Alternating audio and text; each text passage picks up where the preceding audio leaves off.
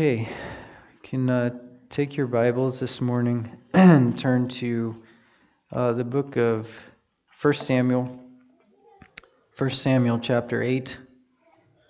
I'll give you a second to get there.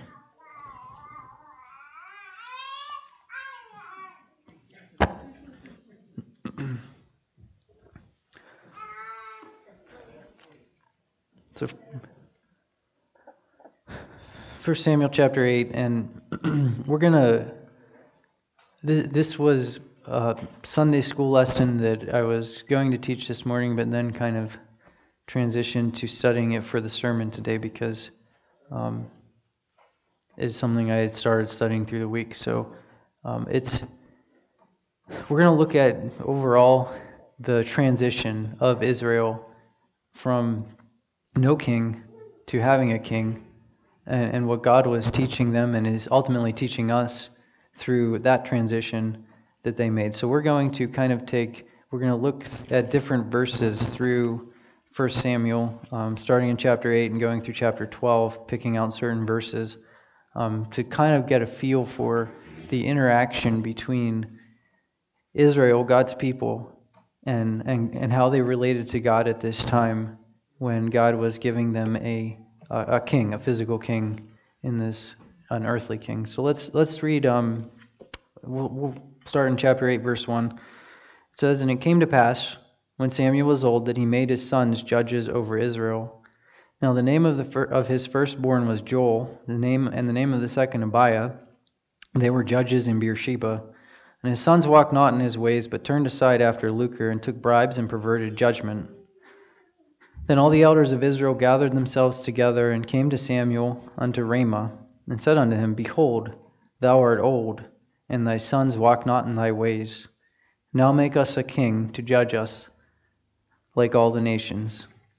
Let's bow our heads and pray as we get into the Word of God this morning. Father, we thank you for this uh, part of Scripture. Thank you for uh, we know that all word, all, all of your word is profitable for doctrine, reproof, correction, instruction in righteousness. Lord, please help us today as we study uh, to understand your truth um, from what Israel's interaction with you and, and the truth as it applies to us today, um, even though this was thousands of years ago that these events occurred. Please help me to uh, teach, and Lord, I need your help desperately. Uh, just help me to teach what you would have us to hear today, Father. And we pray these things in Jesus' name. Amen.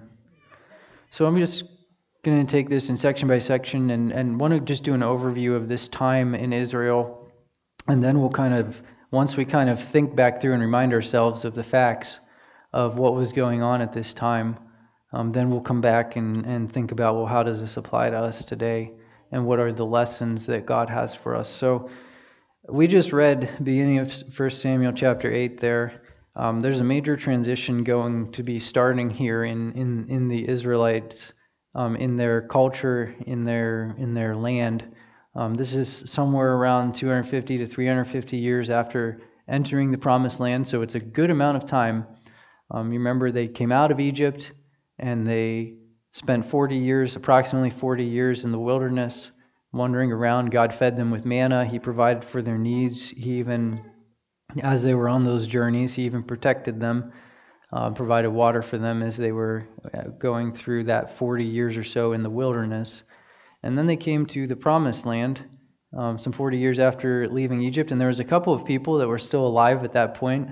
Um, this, uh, Joshua, for one, had seen what God did in Egypt, and he also had seen um, how God provided for them in the wilderness. And then he was privileged, him and Caleb were privileged to be some of those original, the original two people that were still alive and entered the promised land. And Joshua himself lived for about 20 years after they entered the promised land. So he lived to see God, the full gamut of God bringing his people out of Egypt through the plagues, the miracles of the plagues, providing for them, and then conquering the, the nations that were in the land of Canaan, miraculously conquering them for his people to come in and take over the promised land. And so now, about since that point, since the time of Joshua, since the time they entered the promised land, some 350 years, 250 to 350 years have passed, and that was the time of the judges. And that was the time where Israel didn't really have a king. And um, that's actually something that rather um, stands out here.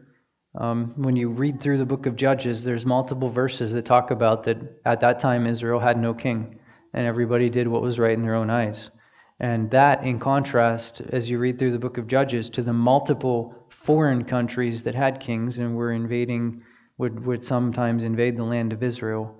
Um, but some 350 years, God was their king, and periodically they would be oppressed by some other kind of um, nation coming in, and they would cry to God, turn back to Him. God would deliver them and set them free and they would have a period of peace while that judge ruled. So, so that's been going on for some 300 years at this point. It's a long time. And then we get to this point. Samuel is, um, we could consider him the last of the judges. And, and the, the elders of Israel are seeing a problem coming. Samuel's old, as they point out here in chapter 8, verse 1.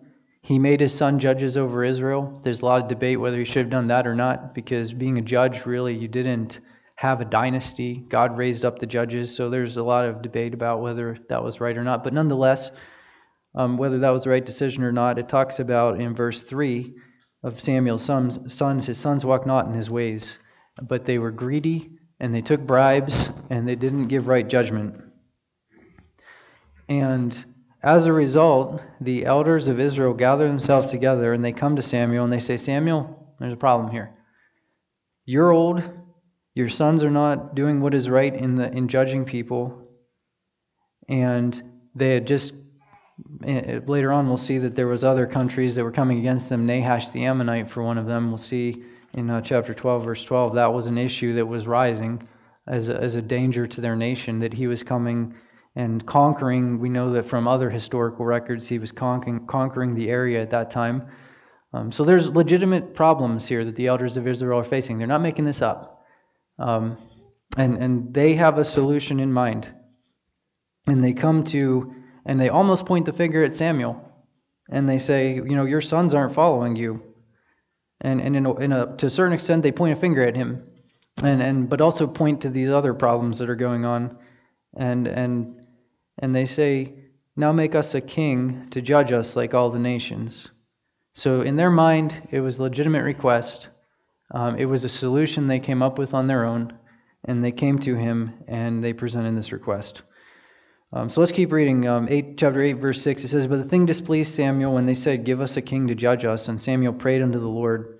And the Lord said unto Samuel, Hearken unto the voice of the people and all that they say unto thee. For they have not rejected thee, but they have rejected me, that I should not reign over them, according to all the works which they have done since the day that I brought them up out of Egypt even unto this day, wherewith they have forsaken me and served other gods, so do they also unto thee. Now therefore hearken unto their voice, howbeit yet protest solemnly unto them, and show them the manner of the king that shall reign over them.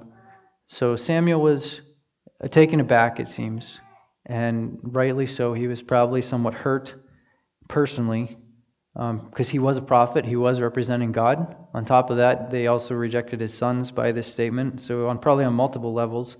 And um, he was displeased. Uh, the thing was evil in his sight, as it says in. Um, that's kind of the idea behind chapter 6, verse 1 there with the displeased. And he came to God, and God made it clear to Samuel they haven't rejected you, they've rejected me as their king. And, and God told Samuel, Well, go along and give them that which they request. Hearken to their voice.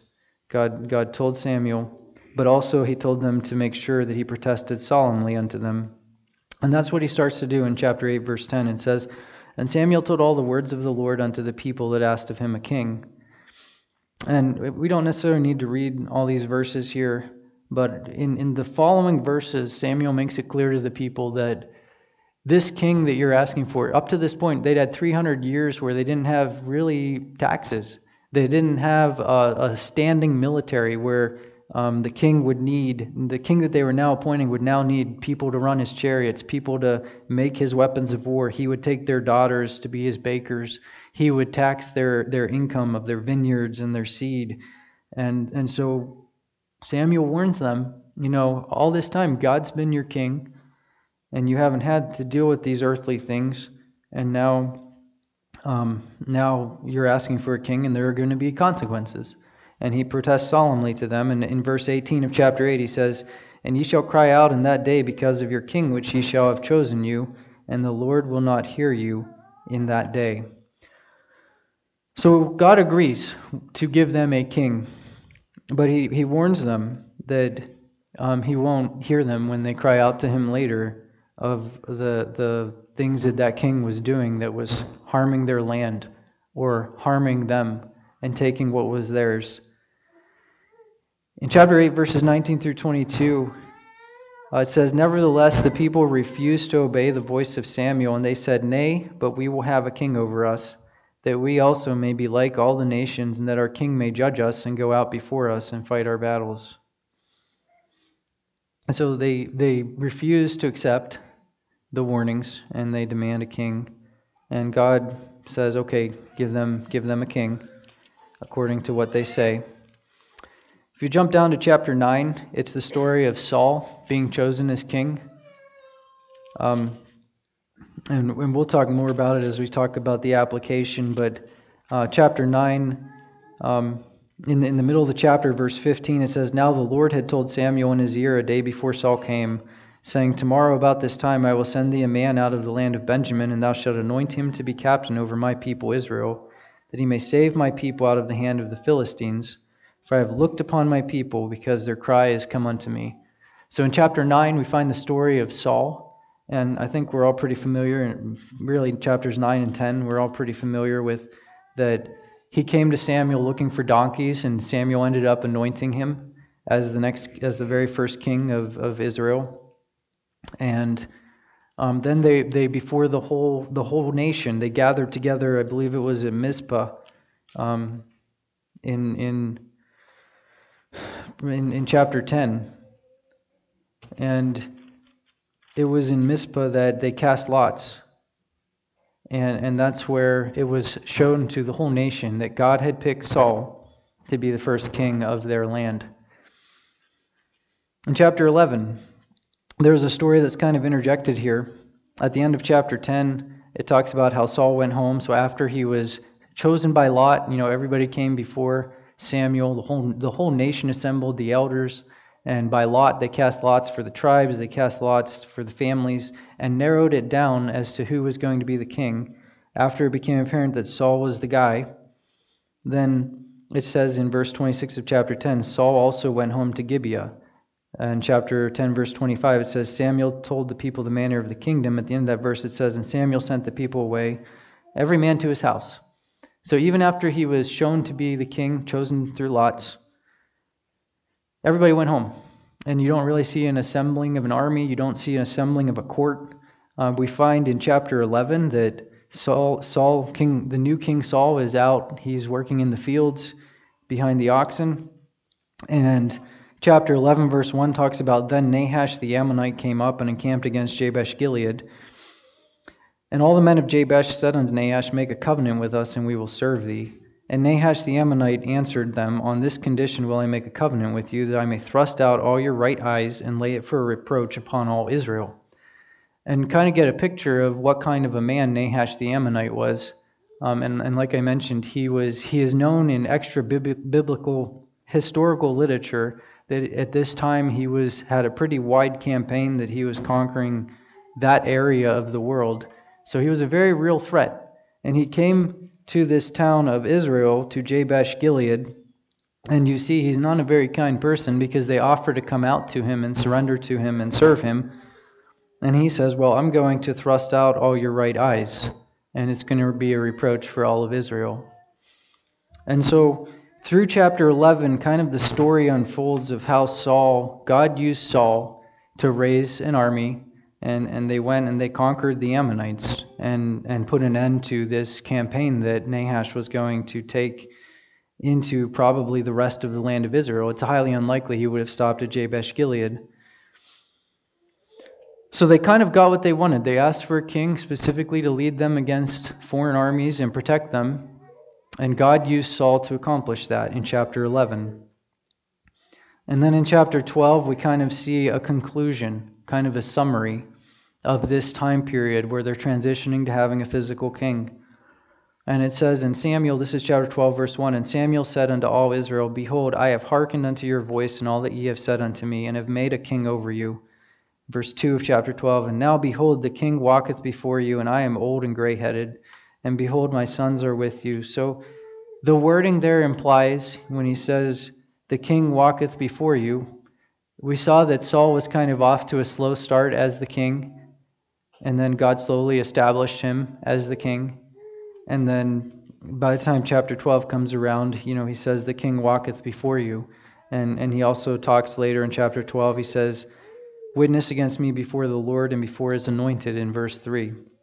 And in verse 5, he says the same thing. So, talking about Saul as the anointed king of God for the nation. So at that point, uh, Saul's king is, kingship is pretty much established. But then there's a grave warning that's given in chapter 12. Um, after the fact, after they got the king that they requested, um, there's a warning that um, it says in, in verse 14, he says, chapter 12, verse 14, If ye will fear the Lord and serve him and obey his voice and not rebel against the commandment of the Lord, then shall both ye and also the king that reigneth over you continue following the Lord your God. But if you will not obey the voice of the Lord, but rebel against the commandment of the Lord, then shall the hand of the Lord be against you as it was against your fathers. So, coming full circle, Samuel reminds them that whether you have a king or not, your situation hasn't really changed. God still calls you to follow him in obedience, and if you follow him, then there will be blessing, and if you don't follow him, then his hand will be against you, um, even the against your king, as it says at the end of chapter 12, verse 25.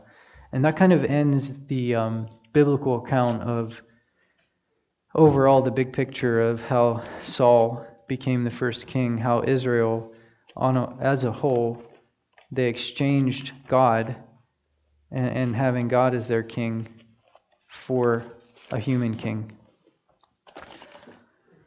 So let's think. Let's think a little bit about you know what does what what are the what are the overall themes. The I know it's a it's a large part, but it's an it's one complete story of that part of their their lives. Um, so so overall, thinking about that time um, and some of the things I think that show stand out to us or that, that stand out to us as to the, the true condition of humanity and, and our lives even today. People, we haven't changed. We have sinful natures just like they had sinful natures. And, and one of the first things I think that, that stands out from this time period in Israel's history is the willingness to justify our own sin and justify our own desires and not to see the truth that God has given to us. We start out talking in chapter 8 about how they came with a seemingly legitimate request. They, they, they had this problem that was facing many nations in that area Nahash the Ammonite. And um, they also had other problems. Samuel was getting old. And they had the problem that the judges, the, the sons that Samuel had set up, were they were not following the Lord, but they were turning away in greed and taking bribes, not being very good leaders. So in their mind, they justified their request. It seemed like a logical problem with very real enemies. Um, at this point, it's likely that Samuel was around 60 years old. And, and it really shows, if you read through those first couple verses in chapter 8, verses 1 through 5, it shows how they minimized what they were asking for. And, and really, it came out later. And, and as, we, as we look through this, their reasonable solution of saying, please give us a king, they were really looking for security in, in, in a human being instead of finding their security in God, instead of trusting Him, instead of wanting to submit to Him. They wanted a king that they could look to and submit to. But they framed it as a very reasonable solution and something that was out of their control. The way they framed it, that, you know, it's not our fault you're getting old Samuel. It's not our fault Nahash is coming against us and wants to conquer us. It's not our fault that your sons are not following God. And, and in that way, they kind of put the emphasis on, you know, someone else's failures. You know, God brought these circumstances instead of taking time to think, well, are we right in asking for a king, in, in exchanging God for a king that we can see? Um, so really, it just shows our, our hearts are prone to justify our own actions and our own desires, especially when it comes to minimizing our own sin, that we are very good at that. Um, it also shows us that, that we, we have the ability to tell God no. It doesn't work. You know, God's going to accomplish His will, um, but we can rebel against Him and choose to rebel against Him when you look at the verses here in verse um, chapter 8, verse 9, they um, actually chapter 10 verse oh sorry chapter 8 verse 19 it's at the end of verse 19 they say nay but we will have a king over us chapter 10 verse 19 they say nay nay or no but set a king over us chapter 12, verse 12, they say, No, but a king shall reign over us. And that was after they came to Samuel and said, Nahash is coming. No, we want a king to reign over us. So they, they knew it wasn't God's will for them to exchange him for an earthly king. But they told three times, they told Samuel, No, we're not going to do that. We want a king. And they chose to disobey God. And it really shows that we may temporarily get what we want, as they did, um, but, but it was not worth it. And it's never worth it in the long run to say no to God. And, and ultimately, we can't do that because God is going, His will will be done in the end because He's God. But they did say no, and they temporarily got their way. And we kind of see the result of that in um, the other thing, another thing that stands out when you read through these couple of chapters is desire and, and the desires that motivated them. In chapter 8, verse 5, they had the desire um, to be like other nations. Make us a king to judge us like all the nations. Verse 5.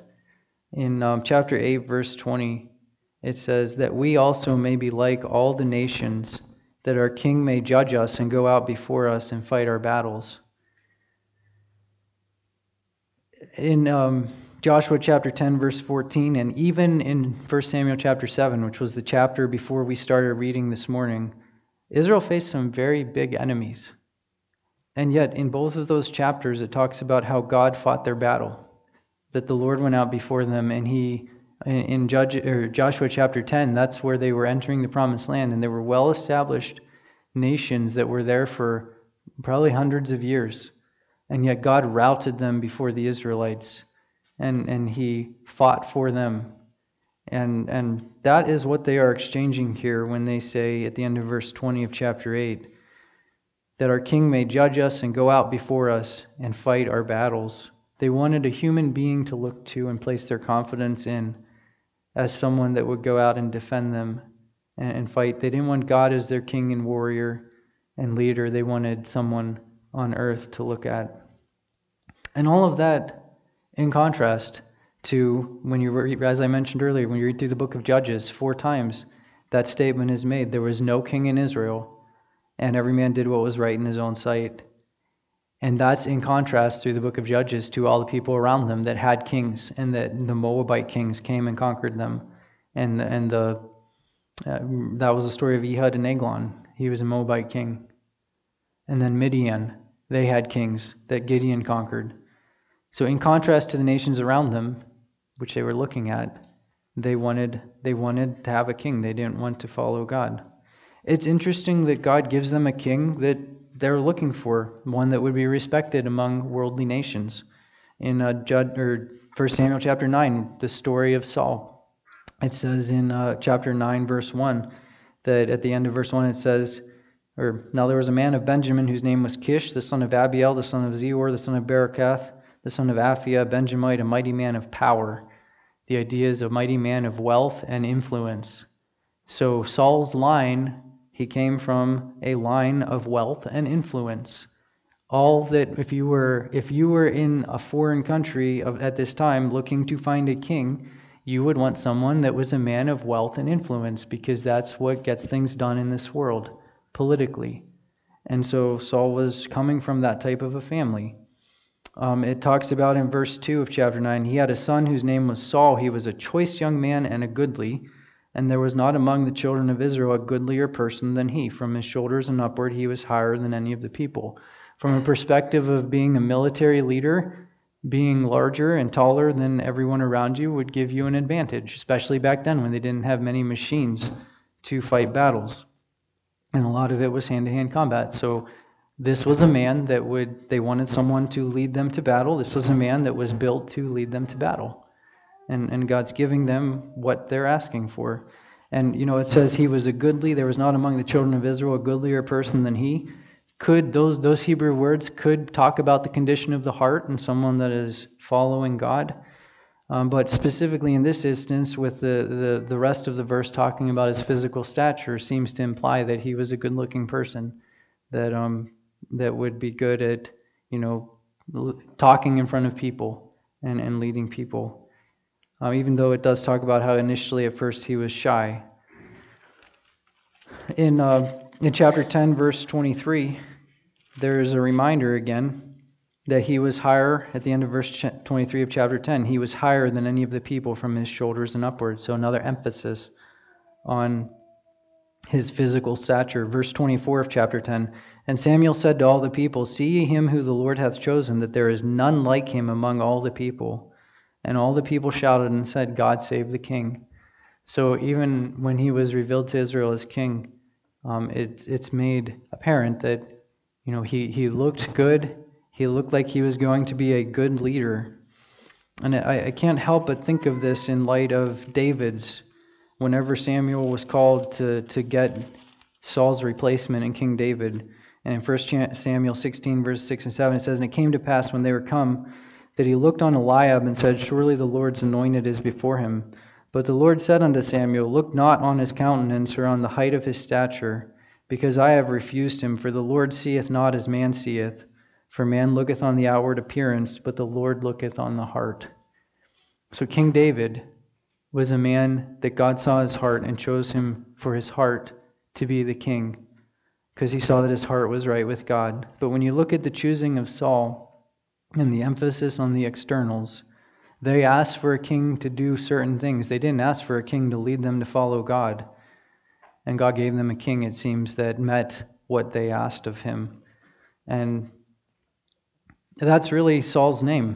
The definition is asked of God in Hebrews. They asked of God, and and and yes, um, as we read through here, God did choose Saul to a certain extent.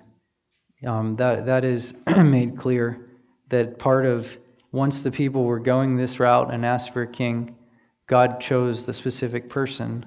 And, and it almost seems like he chose that person to teach them a lesson. But it all started with a desire to be like the nations around them and, and even to leading to the point where it seems like the king that they got was one that met the needs of their expressed desire to be like the nations around them, that wasn't as focused on what does God think or care about the heart.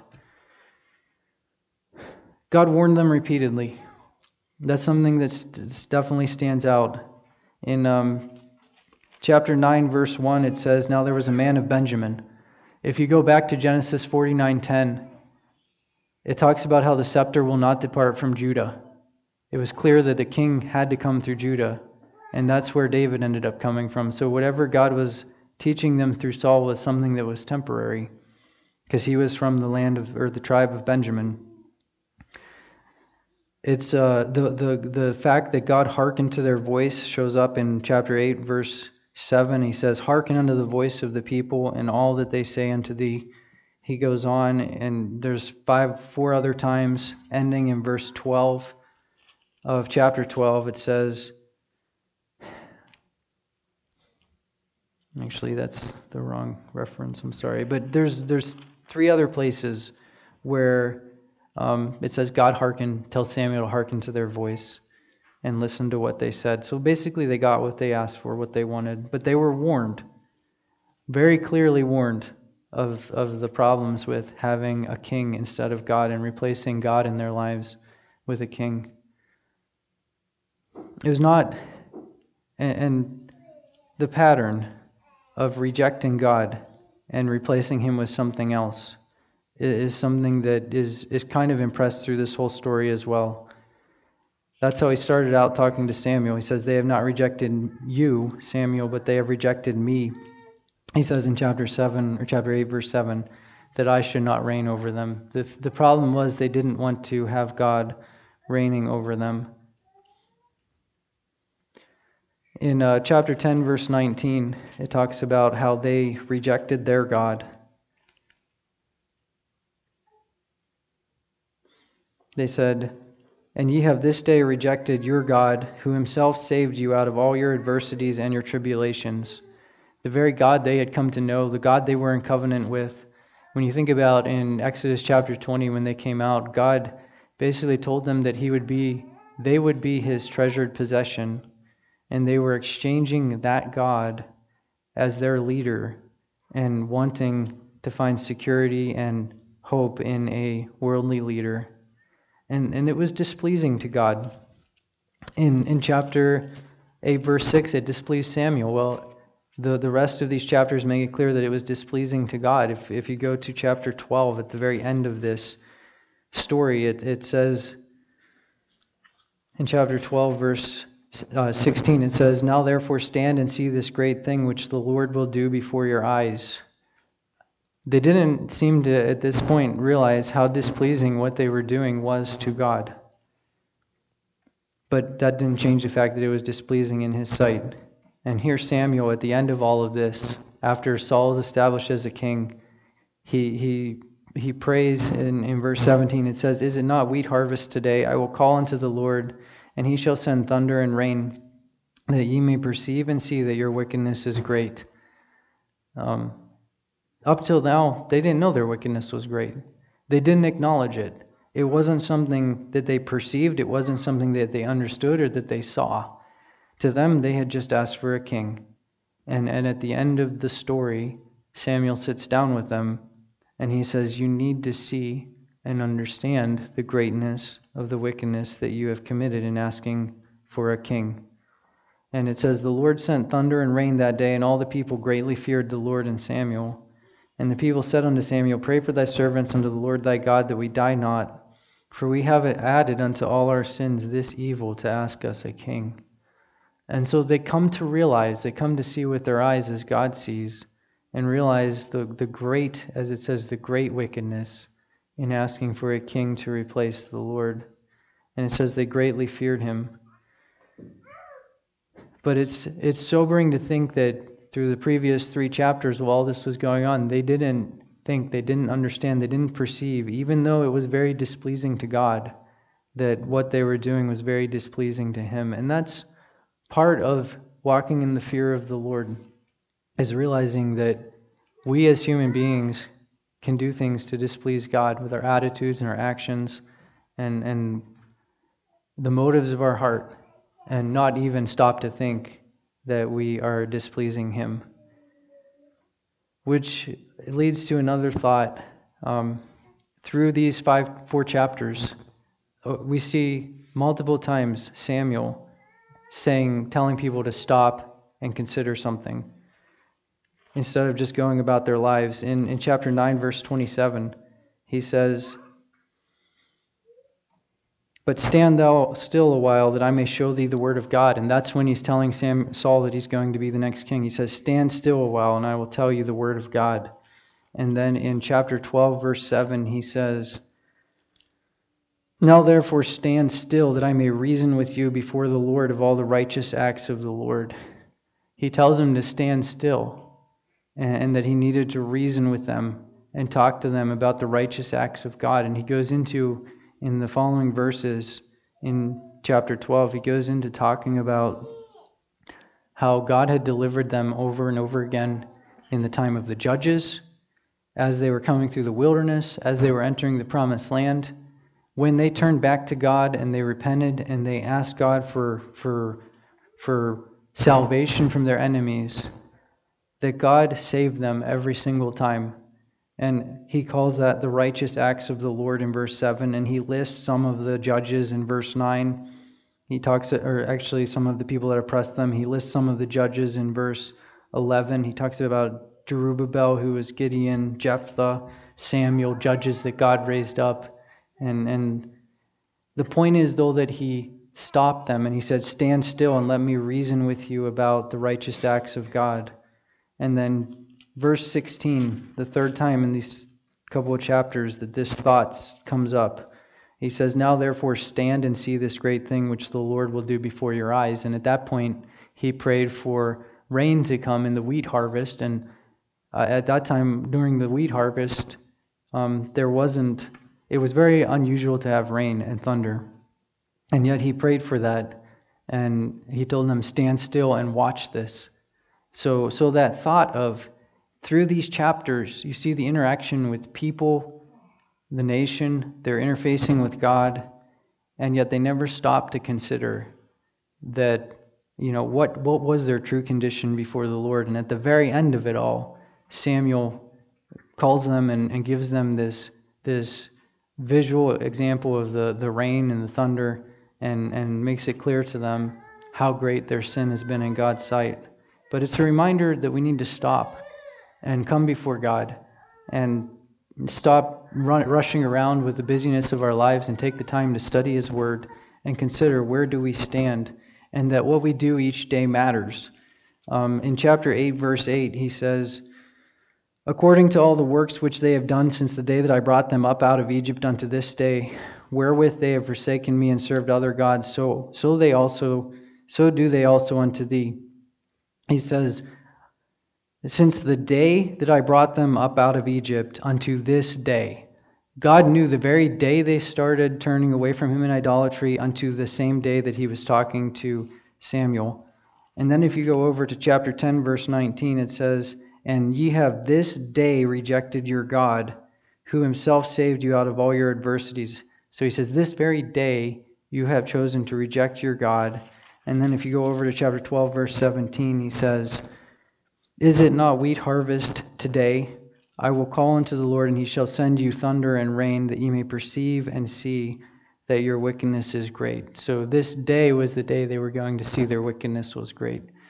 So it really, even though this happens over a span of a good length of time, even though it had been 350 years or so since they entered the land of of Canaan and, and the, the things that Samuel is talking about goes all the way back to Egypt. The day matters, and, and that each day God knows whether we have a heart that's following Him or not. And, and those are recorded in His books, and He knows. And, and Samuel admonishes them over and over again to remember the past works of God as he's talking to them about the wickedness of asking for a king, he reminds them of how God as their king had met their needs. There's five, five times that I picked out, and there's probably more in these chapters where, where Samuel goes back and talks about Egypt, or talks about entering the promised land, and how it was God that gave them that salvation. So uh, that's another takeaway that he encourages them to take time to remember the past works of God. And the, the, last, the last thing that I would just emphasize um, is, is Samuel's ongoing seeking of the Lord. What they did was wrong in seeking a king and exchanging him for God and, and taking the king instead of God. But when you look at how Samuel handles this whole situation and how he kept going back to God in prayer and seeking the Lord, in chapter 8, verse 6, it says, But the thing displeased Samuel and at the end of verse 6, it says, And Samuel prayed unto the Lord. In chapter 8, verse 18, it says, it talks about how God would not hear them, speaking of unanswered prayer because of their sin in asking for a king. In chapter 8, verse 20, it says, um, Samuel, um, actually, in, in verse 21 of chapter 8, Samuel heard all the words of the people and he rehearsed them in the ears of the Lord. So as the story unfolds, he keeps going back to God. In chapter 10, verses 17 and 19, it says they presented themselves before the Lord, and that was to elect, basically, to, to cast the lots to set up Saul as their king. It says, And Samuel called the people together unto the Lord to Mizpah. And in verse 19 at the end of it, Now therefore present yourselves before the Lord. Verse 22 of that same chapter, Therefore they inquired of the Lord further when they couldn't find Saul. Chapter 11, verse 15, it says, And all the people went to Gilgal, and there they made Saul king before the Lord. And chapter 12, verse 17, um, he says, Samuel says, Is it not wheat harvest today? I will call unto the Lord, and he shall send thunder and rain. And, and it's a reminder that a, a, a person who's following God is continuing to follow God. This was a hard time for Samuel. This was not something that I think he wanted to go through at the end of his life. That's clear that he was very displeased in chapter 8. And yet, as a prophet of God, he was called to see the nation through this. God had a purpose in this. And, and each step of the way, he sought God and he came back to God and he rehearsed things in God's ears.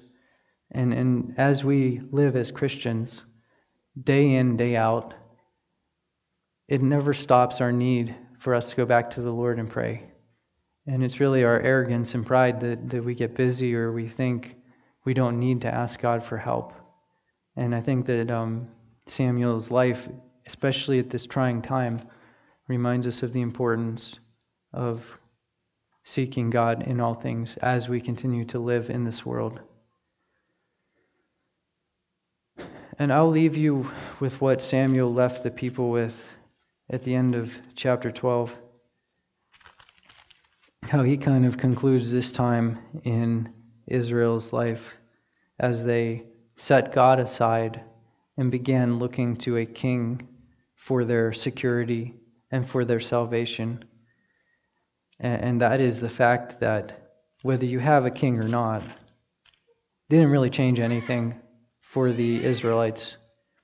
In chapter 11, there's the story of Nahash coming against them. And it says that, and it says that, talking of Saul, that he, it's in verse 6, and the Spirit of God came upon Saul when he heard those tidings, and his anger was kindled greatly.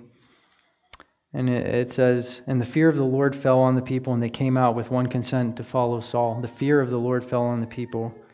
And then at the end of chapter 11, it says in verse 13, And Saul said, There shall not a man be put to death this day, for today the Lord hath wrought salvation in Israel. So great victory over the Amorites. But it was God that did it. In the same way that God used the judges, God would raise up a judge and he would conquer a foreign nation with the judge, working through the judge. In chapter 11, God uses Saul as the first king, exactly the same way as he used the judges. So their relation with God needed to be focused on Him and not necessarily on the king that He provided. And, and really, that's how Samuel ends this whole thought in chapter 12. He says, If you will fear the Lord and serve Him and obey His voice and not rebel against the commandment of the Lord, then shall both ye also and the king that reigneth over you continue following the Lord your God. So if they would obey, and that's something that we struggle with, if they would obey that's what it came down to in faith. If they would obey God, then both them and their king would continue to follow the Lord. But verse 15, if, in verse chapter 12, if you will not obey the voice of the Lord, but rebel against the commandment of the Lord, then shall the hand of the Lord be against you as it was against your fathers. So having a king or no didn't matter. What mattered was where God's hand was. At the end of verse 15 there, was God's hand against them or was God's hand for them? And it really boiled down to were they following him or were they engaged in idolatry and forsaking him for other gods?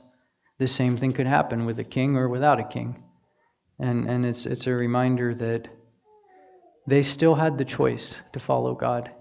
And, and we have the same choice um, each moment of each day of whether we're going to choose to follow Him. Their circumstances didn't matter, king or no. The choice was whether they were going to worship the true God or not. And, and we have many circumstances in our lives that we can point to, like they pointed to, as logical problems and reasons that we need security and things of this life. whether it's money or, or, or people, whatever we look to for our trust and our security, we can logically point at things in our life, circumstances, and say, This is why I need security in this thing. When at the end of the day, our security and our worship should be of God alone as, as, our, as our King, because He is our King, and we know that later on, um, Revelation tells us He will come and set up His kingdom. So, really, for us in the New Testament, each day, are we following King Jesus? Do we look at Him as our King? Do we submit to Him as our King? They didn't want to obey. That's why they wanted an earthly king. But we are called to follow. Jesus called his disciples to follow. And, and I think the overarching lesson for us is to not justify our sinful desires and instead, in all areas of life, to follow the Lord. And um, not like the Israelites, but really like Samuel gives us an example of continuing to go back to him in prayer and continuing to seek him in all areas of our lives. So let's bow our heads and we'll pray together. Father, we thank you for this transition time in Israel that the example of someone in a nation that um, exchanged you for a, a worldly king that they could look to and trust in and find their confidence in. Lord, help us not to find our confidence in the things of this life and our, our joy and our hope, but Lord, help us to see you as our King as our rightful king and submit to you and, Lord, follow you each day in the obedience that comes from faith that, that Samuel describes for the, the nation of Israel. Even this week, Lord, help us to submit to you and follow you. And we ask this in your name. Amen.